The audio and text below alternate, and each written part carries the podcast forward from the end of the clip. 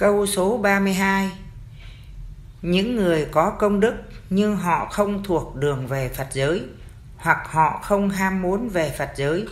Vậy công đức của những người này còn hay mất và sử dụng như thế nào? Xin giải thích cho chúng tôi hiểu ạ. À. Công đức của những người này chỉ bị bôi đen thôi.